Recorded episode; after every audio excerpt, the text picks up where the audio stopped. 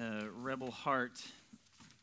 Really, I mean, the theme of that is basically there's God's way of doing things and there's my way of doing things. And there's a major choice to be made. And we're going to get into that a little bit this morning uh, as we jump into this new series. And we're jumping into the book of Proverbs and uh, talking about wisdom and, and easily my favorite book of the Bible. I read through it once a year, if not more times. Uh, try to read through it nice and slow. And it's one of those books that's difficult to make it about you, right? You start diving into some of the different proverbs that are in there, and you start thinking, man, I'm reading about gossip. I know this one person who really needs this proverb. Like they could really use this wisdom. Or, or you start talking about keeping your mouth under control or keeping your money under control. And it's hard to not just have the faces of other people flashing through your mind as you read through Proverbs. So really uh, have to work hard as you're reading through it. Um, and I mean, Proverbs 1 through 9 uh, in my opinion, one of the most powerful, impacting sections of all of Scripture. So if you've never read Proverbs, I'd really encourage you at least get through those first nine chapters somehow. Um, and as I was prepping for this series, trying to think through, like, when did that book become such a big deal to me? When did the idea of wisdom become such a big deal? And I was kind of racking my brain through different memories, and then my, my mind, you know, the reel stopped at eighth grade and there was no doubt in my mind when I realized what it was. And it, it, was a trip that my brother and I made to Florida. My parents stuck us on a plane and sent us down. I was in eighth grade, he was in ninth grade. And we went to my grandparents' house, which is always fun. Loved being down there with them and, and some great memories for sure. But this one particular visit got a little bit tense, got a little bit awkward. So it was Sunday morning, and of course, you got to go to church with grandpa and grandma when you go there. And now that my parents are grandparents, I know that it's more of just you want to show off your grandkids and stuff like that. But we're getting ready for church. And in many of you grew up this way. Maybe this is this way in your house, where as you're getting ready for church, you have some some worship music on in the background. Maybe it's uh, something on satellite radio or or whatever. Um, and my grandparents were no different. They always had something playing. It was usually um, some, uh, you know, uh, Andy Griffith sings the hymns or something like that that they like to have on there. So we were like, hey, uh, my brother said, hey, we've got this CD. Do you mind if I put in my CD? And if you're here and you don't know what a CD is, get some younger ones in here. It's basically an MP3 on a big piece of plastic. Uh, but anyway, so uh, my brother said, hey, I've got this guy I like to listen to. Can we put that in for the Sunday morning, you know, home music? And I said, sure, go ahead. Um, now, this individual artist was named Clay Crosse, and that probably means nothing to most of you, but uh, if you grew up in the 90s with contemporary Christian music, you probably know who that was. But basically, Clay Crosse, his music would make our band sound like Metallica, right? He, he was super chill, nothing crazy about this dude. They're like not out there at all. But my brother puts it on, and the first song's going, and, and the way their house is laid out, I was sitting at the dining room table eating breakfast, and it was almost laid out like a Wall Street hostile takeover situation. My grandpa was sitting at one end of the table in his usual spot, I had taken the other end of the table. No bad intentions, that's just where we ended up sitting, but it played out as like the perfect scenario. It was like this big confrontation. So this song is playing, like I said, super chill. And my grandpa goes, Nope, nope, nope, nope, nope. We're going to turn that off. That music is inappropriate. I said, Oh, I mean, it's, it's really not that crazy. What, what's inappropriate about the music? And he kind of mumbles on about, you know, rock and roll, something, something, and drums, something, something, and electric guitars, something, something. And, and, and I go, yeah, but it's, it's mixed really. Like, this isn't out of control. I don't think there's anything wrong with this music. I think that you're overreacting. And he comes back with the, the amazing response that adults come back with that's enough. We're turning it off. It's inappropriate. You need to learn to respect your elders. Now, uh, I need you to know uh, my sarcasm had not been brought under the authority of Christ at that point in my life. And so I, instead of taking the hint that this conversation needed to be over, came back with all the, the tact that a 14 year old has in their body and said, Oh, great, let's just find the oldest dude at church and do whatever he says all the time then. now, in, in my, for whatever reason, my memory stops there. Uh, I don't remember what happened after that. Uh, I think what happened is he chose to take the high road, thankfully. But I've heard enough stories from my dad and my uncles to know that my life should have ended. Should have ended that day. That should have been the end of it. Uh, he was old school. He was greatest generation. He was backhand for sassing your mom kind of dude. Okay, so um, I, I, should have paid a very stiff, uh, stiff price for that comment. So that now here's the thing. That's just half of the Sunday morning scenario. We still have to get in the car and go to church together. So we pile in, and by the way, the first thing I see as I get into their minivan is Elvis sings the hymns. And I'm thinking, that's rock and roll. That's the king of rock and roll. What are we doing here? So that was one thing. We get to church, we have this awkward moment because they have Sunday school first. And my brother and I, I was eighth grade, he was ninth grade, but I didn't want to go to the middle school Sunday school by myself. So I went to the high school thing with him, and so I was too insecure to go to the middle school one. Felt weird about going to the high school one. I think I lied about what grade I was in just so they wouldn't ask any questions. Um, and, and so that was kind of awkward, but not that big of a deal because we're church kids, Sunday school, no big deal. And so when we get to the main service, sang a bunch of hymns. Again, we're church kids, no big deal. I could sing them all word for word right now if I had to, but that's just kind of what we did. But then we get to the sermon part, and we find out that our, the senior pastor of their church was not speaking that day. He had asked the youth pastor to speak that day, but it was about a very specific, very ironic topic. He had asked their youth pastor to do a bunch of research, which I don't think he did, and come back to the church with a report on what the Bible has to say about contemporary Christian music. I'm sitting there thinking, no, what did I do to deserve this, right? Like breakfast was terrible, Sunday school was awkward, and now, of course, the youth pastor, and it felt like my grandpa had orchestrated the whole morning. Like, we're going to create some tension at home. We're going to get this topic going. I'm going to let him play this nasty CD, and then we'll get him to church and they can hear the word, right? It just felt like it was all on purpose, and the whole world revolved around that conversation. And I don't remember a ton about the topic. Um, I remember enough to, to think back and, and remember that it was probably the most intellectually dishonest and biblically immature sermon I've ever heard in my life. Now, in the guy's defense, he was probably super young. When I, you know, when you're 14, everybody seems old. But he's probably, what, 23, 24, fresh out of Bible college, um, and, and still figuring things out and just doing what everybody tells him to do. Um, but I remember him talking about a band named Plankeye, which was super hardcore Christian rock band back then. And, and he goes, I don't, I don't even know where you get a name like that. And I'm sitting there in eighth grade thinking, from the Bible, dummy. Like, you don't mess with the speck in your friend's eye until you deal with the plank in your own eye. It's from the Bible. And he just didn't, he didn't get that. And then I remember him talking, and I remember him talking about Amy Grant, who was famous contemporary Christian artist back in the day and how she was divorced and how wrong it was for her to continue this ministry through music because she was divorced. Now, mind you, everyone in that church loved Sandi Patty, who was another singer at that time, also divorced, but they loved her because she sang gospel music, so it's no big deal, right? You get a special pass if you sing the music. So I look back on that sermon and I think, man, what, what a joke. It was so frustrating. And, and, and a couple big things I take out of that, maybe three. One, I need you to know my grandpa was an amazing man. He lived and ultimately died with a, a level of faith and God given strength that I can only imagine having. Um, and his, his journey with Jesus began the transformation in the Powell family tree that still, in many ways, shapes the mission and philosophies of this church. Just an amazing man. However, the second thing I want you to walk away is that the hypocrisy of that day the lack of wisdom of that day still messes with me to this day. Um, and the third thing is the fact that at 14 years old, I went toe to toe with a successful trial lawyer and feel like I won.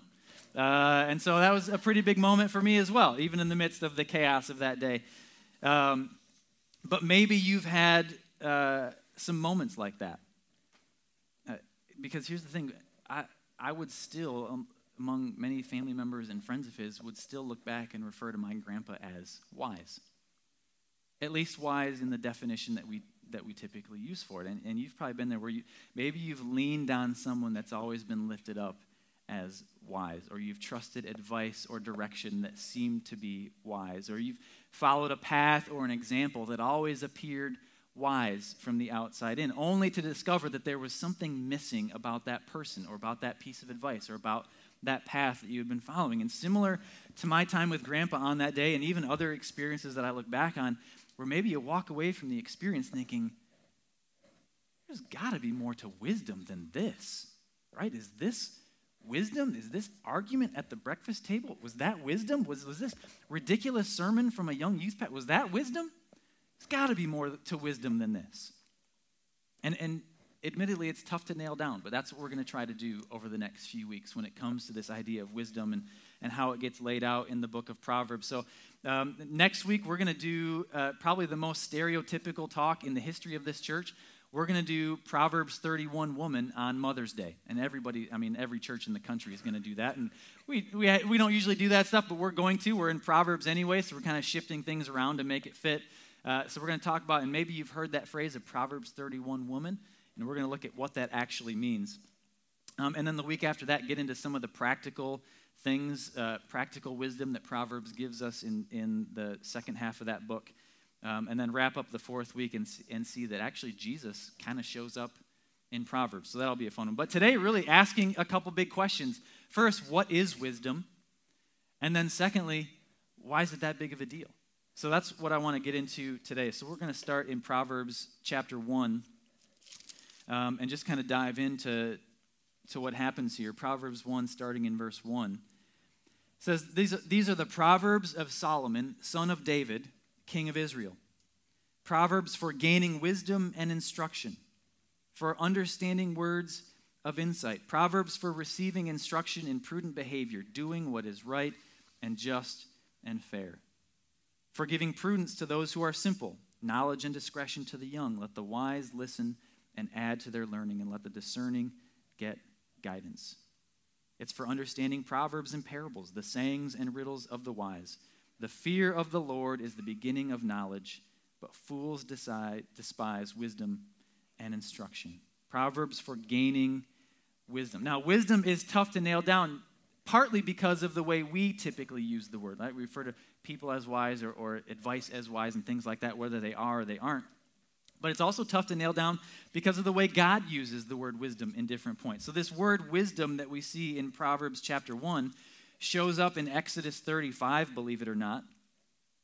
Exodus 35, 26 says, All the women who were willing and had the skill spun the goat hair. That phrase, the skill. Same word that's used in Proverbs 1 for wisdom is used for the skill here, referring to the ability to spin goat hair. If we go uh, a few verses over, later on in chapter 35, verse 35 says, He has filled them with skill to do all kinds of work as engravers, designers, embroiderers in blue, purple, scarlet yarn, fine linen. Same word that's used in Proverbs 1 for wisdom is used here for skill. Shows up again in 1 Kings chapter 7, where Solomon is building and furnishing this great temple that he built for God. 1 Kings 7 14, this guy named Huram says, His mother was a widow from the tribe of Naphtali, and whose father was from Tyre, and a skilled, same word, craftsman in bronze. Huram was filled with wisdom, same word, with understanding and with knowledge to do all kinds of bronze work. So we have the word using meaning wisdom in Proverbs 1 is meaning skilled in some of these other spots in the Old Testament. And in this context, wisdom appears to be practical skills, talents, giftings for life, where you're taking knowledge, things that can be given and seen and taught and experienced, and you're applying it to everyday situations for the betterment of yourself and for others and for the entire community. It's the practice of knowledge. Now, that's, that's different than the way I want to refer to wisdom throughout this series. Because when you take that, and even when you combine it with some of our English dictionary definitions, one says wisdom is knowledge and the capacity to make good use of it. I think that's an okay definition. It's not, it's not wrong. It's not bad. That, that fits with what we saw in Exodus and First Kings. It's trades, it's skills, it's jobs. It's the type of wisdom of, of, of like, if I play in the street, I might get hit by a car, so I'm not going to do that. Right? It, it seems like it's that type of wisdom. It's the kind of wisdom that says it sometimes snows in Michigan in April, so you plant churches in Florida. Right? It's that kind of wisdom. I missed that little nugget along the way, but it happens, right? So it's it's that really practical common sense. I've lived this. I've cut off a finger with my table saw, so I'm going to be more careful next time. It's that type of wisdom. Another dictionary defines it as uh, wisdom as the ability to discern or judge what is true, right, or lasting. I think that's an even better definition, right? I think that is moving us in the right direction. That's, that's asking questions like Is this person legit? Or are they maybe full of it in some way? Where should I invest my time? Where should I invest my money? Should I trust or not? Should I say yes or no? Should I go or stay? Should I punish or just give a warning? So we're starting to move away from just the practical skills of life into more of something bigger than that. And, and, and as I look at even the way it's used in Exodus, the way we define it in our dictionaries, I think those usual definitions and even those biblical examples, I think they're fine. I think it works, it, it's, it's accurate. But as I read deeper into Proverbs chapter 1, which we're going to do in just a second, to me, the idea of wisdom seems way more urgent than we usually give it credit for. It seems like a bigger deal than the way we usually define it. And so, what I wanted to do is just kind of provide the answer to this first question what is wisdom? And, and give a definition that I think matches the weight and urgency that we're going to see in the book of Proverbs and match what I think we need to take away from it. And so, what we did, I actually grabbed Joe and we sat in our office back there and we had some fun. We actually bought a big whiteboard just to wordsmith this thing and started to find, We started looking at uh, verses in Proverbs, other parts of Scripture, like what is wisdom? How can we define this for the purpose of the series and then even long term as we try to grasp and, and take hold of more wisdom in our lives? So here's, I'm going to give you the definition we came up with, and then I want to break it down piece by piece real quick just so you kind of see what, what our, our mindset was as we were throwing this down. So here's, here's the definition that we came up with we define wisdom as a gift from God that allows us to process natural information and act on it with a supernatural perspective in order to experience kingdom outcomes. Wisdom is a gift from God that allows us to process natural information and act on it with a supernatural perspective in order to experience kingdom outcomes. So let me break that down a little bit for you so it all kind of makes sense. There's a lot of words in there. First, a gift from God. Proverbs 2 6, which we'll read again in a second, says, The Lord gives wisdom. From his mouth come knowledge and understanding. The kind of insight that we're talking about is not available, it's not possible without God providing it. It's a gift from God, it's something he has to give us. We're trying to process natural information. And these are obvious examples, but we're talking about processing relationships in my life, relationships in the past, relationships in the present, studying people and their personalities and their differences. We're looking at facts and financials. We're looking at feelings. We're looking at memories. We're talking about choices, right? Pros and cons, uh, short term and long term consequences of our actions. What can I see? What can I hear? What can I know? What can I learn? We're, we're talking about tangible data. Now, I know feelings aren't always tangible, you can't measure them necessarily but they're real, right? You can see emotions and feelings in people. You can, you can uh, evaluate how you're feeling and things like that. So we're talking about tangible data that we can process and comprehend here in the human brain. Natural information, the five senses. So we're, it's a gift from God as we're processing natural information, the information at our disposal, but we want to act on it with a supernatural perspective. This is knowing what God knows. This is seeing the world the way God would see it. That it, this idea lends to phrases like they have wisdom beyond their years, they have wisdom beyond their experience. That doesn't happen because they've grown old, because they haven't yet. It doesn't happen because of experience, because they don't have yet. It's got to be something bigger than that. And so being able to see things and process the natural information with a supernatural lens, it's taking us beyond the human ability to know and see and hear and understand and process and make decisions. It's beyond what our brains are capable of. It's a supernatural perspective. And ultimately, we want kingdom outcomes. That basically means God is glorified by the process and by the results. Kingdom outcomes. People are loved and they are valued and they are encouraged and they're developed the way they would be if it was Jesus doing it himself. It's, it's a process where when the world sees the outcome, when the world sees the journey that we're on, they see that there's something different. Because when they look at us, when they look at someone with this kind of wisdom, they say, man, that's a different journey than I've been on. That's a, it's a different mindset. They're seeing things differently than I can see things. They're processing this differently than I would or even am even capable of. This is like the Beatitudes, and we won't go too deep into it, But in Matthew chapter 5, when Jesus kicks off the Sermon on the Mount, he starts with these things called the Beatitudes, and it, and it takes the normal way of looking at things and flipping it around from the way God looks at things. It says things like, Blessed are the poor in spirit, for theirs is the kingdom of heaven. Blessed are those who mourn. Blessed are the meek. Blessed are those who hunger and thirst for righteousness. Blessed are the merciful. Blessed are the pure in heart. Blessed are those who are persecuted. Blessed are you when people insult you and persecute you.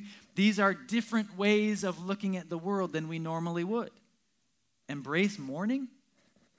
Nobody does that. Celebrate the meek in a world where arrogance is celebrated. Celebrate the merciful in a world where it's kill or be killed and get what you get what's yours. Blessed are you when someone insults you. Those things don't make sense unless you're looking at it from a supernatural perspective and saying, okay, it's not about a reward here, it's about a reward in heaven.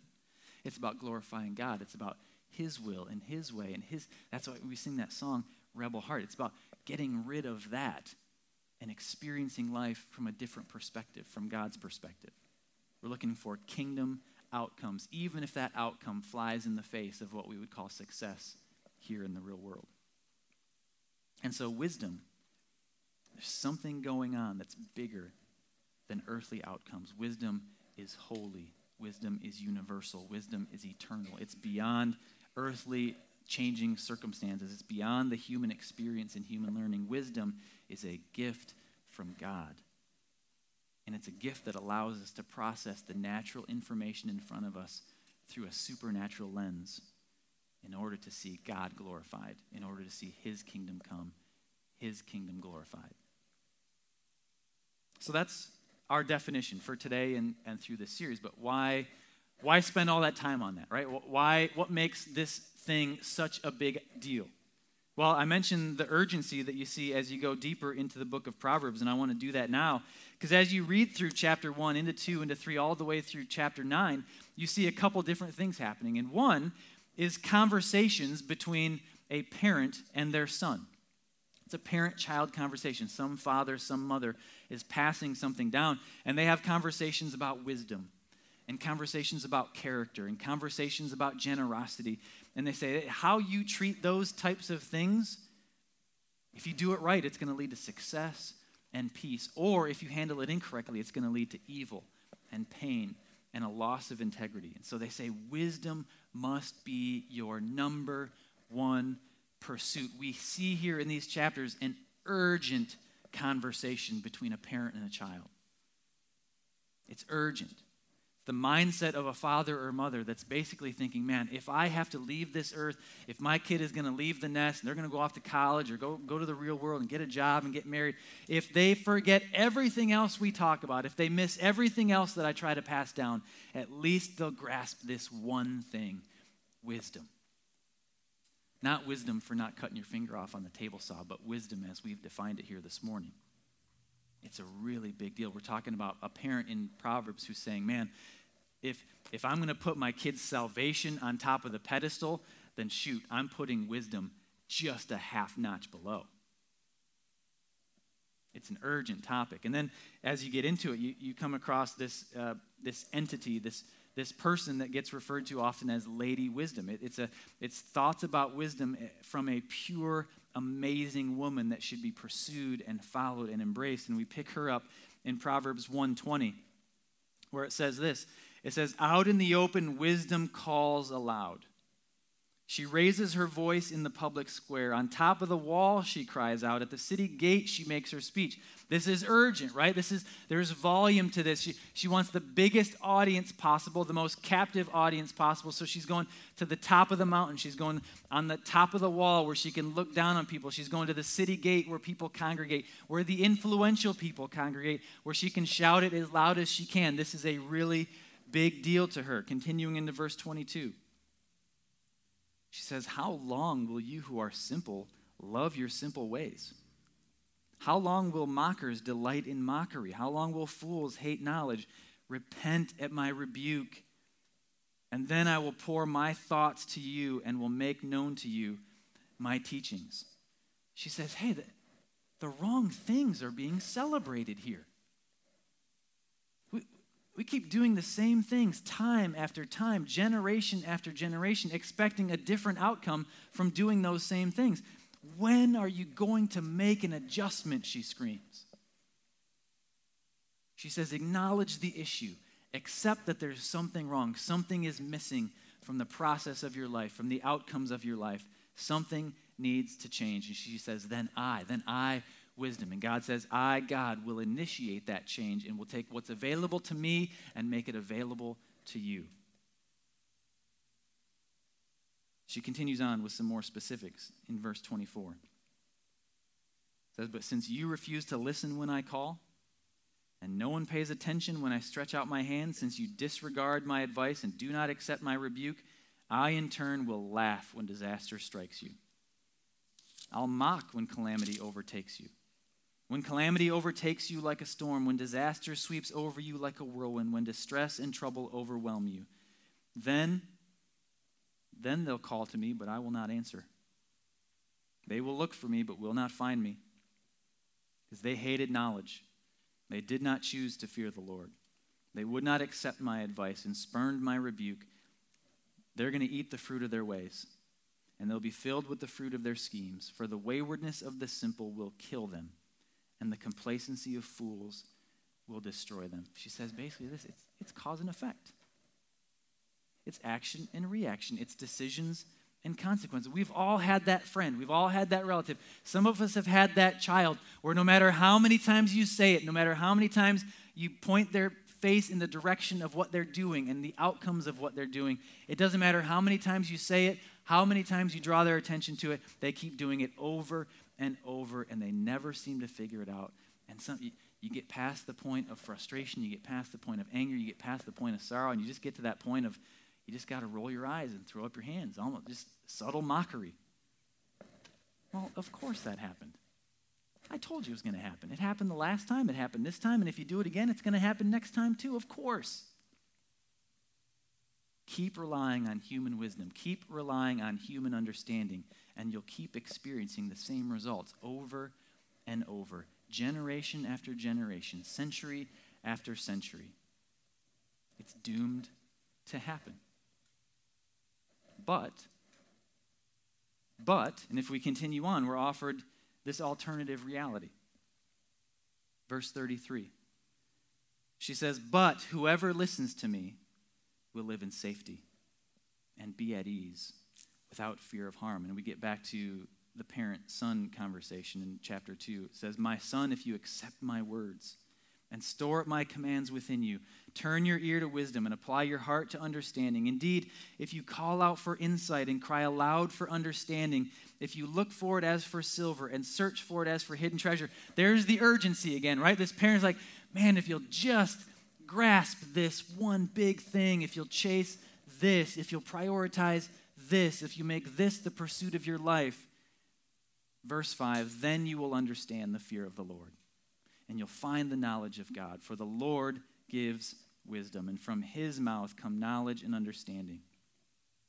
He holds success in store for the upright. He is a shield to those whose walk is blameless, for he guards the course of the just and protects the way of his faithful ones.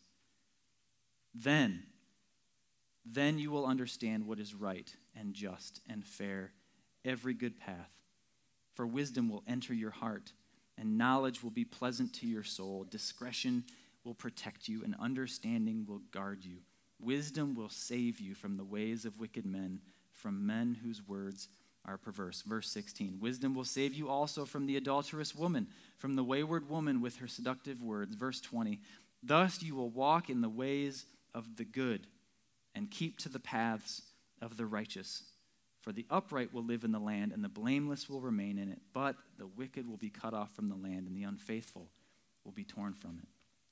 So keep relying on human wisdom and human understanding and get human results, or, and remember urgency, or, or, or, you can find out that as much as a lack of wisdom can ruin your life, it can be your downfall the pursuit of wisdom can save your life, figuratively and quite literally. Lack of wisdom can be your downfall, but the pursuit of wisdom can save your life. And if you search for it with the same urgency with which it calls to you, God will give it to you. Your eyes will be opened. You will see the world through a different lens, and your life, all the decisions, all the options before you, the future, the present, the dreams that God has planted in you, your life will slowly but surely and consistently start to follow based on what you now see, based on what you now understand. It means everything. And so, wisdom, this gift of God that allows us to process the things in front of us from a supernatural perspective that's only available in Christ, allows us to experience those long term, eternal kingdom outcomes, but only if we make it as big of a deal in our lives as it wants us to. It has to be urgent, it means everything. And I want you to know if this starts with a relationship with Jesus, right? It starts with not only talking to God and being aware of God and believing in God, but welcoming that God into your life in a very intimate, personal, deep way. And then he starts on the inside. Starts with the messed up parts and the broken parts and the sad parts and the, the bitter parts. Starts to help us see things differently, process things differently, experience life differently. That's where it's got to start. So, over the next few weeks, week three especially, going to get into some of the specifics of the practical side of Proverbs and wisdom. There's some areas of emphasis in Proverbs. Some of these Proverbs, there's like dozens of them that'll hit the same topic. You think, oh, I should maybe pay attention to that. It seems to be making that one a pretty big deal. I'm going to talk about how to obtain it, how to grow in it, how to experience it in our lives. And I want to close today with a little bit different. I want to give you a homework assignment. I don't know how many people are going to do this. Um, Maybe I'll shame you like on Facebook and like, I don't know how many people love their country, but if you do, you'll pass this on. I usually don't. But let's see, let's see who uh, will take us up on this homework offer. Um, so, just kind of in keeping with the urgency of the early chapters of Proverbs, um, Proverbs 4 7 says, uh, The beginning of wisdom is this, and it can also be read Wisdom is supreme. Therefore, get wisdom, though it cost you all you have. There's that urgency again. Get understanding. So, first part who do you know that is wise? Again, not three finger Larry who lost three fingers to the table saw and now knows to be more careful, right? That's not the kind of wisdom we're looking for. Who do you know that is wise based on our definition for this series? Right? Supernatural perspective pursuing kingdom outcomes. Who do you know that is wise? And here's your homework assignment buy them a meal at any price and show up with three good questions. Right? And so this goes beyond just this week because you might not be able to nail somebody down, but buy them a meal at any price and show up with three good questions. Now, some sub rules for this. First one this has to cost you something. Right? You Milenites know that the Coney uh, across town has $1 Coney dogs on Tuesdays. Not talking about $1 Conies, right? This has to cost you something. Find out what that person likes and take them there. I don't care how much it costs, it needs to cost you something. Second thing, respect their time. Come with three legit questions and keep them for no more than an hour. They're going to want to give you more, right? Because that's the type of people we're talking about. One hour, say goodbye, and if, they, if you want to do lunch again, great. Only take one hour of their time and make your questions legit. Third thing, don't let them turn around and make this about you. Because again, the type of people we're talking about, they're gonna, they're gonna ask great questions themselves. They're gonna wanna hear your story. Tell me about your wife. Tell me about your kids. Tell me about your job. No, it's not about your story. You're asking three questions and letting them answer out of the wisdom that you've seen in them, out of the perspective that they have, out of what God has blessed them with. Don't let them turn it around on you. And then the final one if you don't know anyone, come talk to me and I'll help you find someone.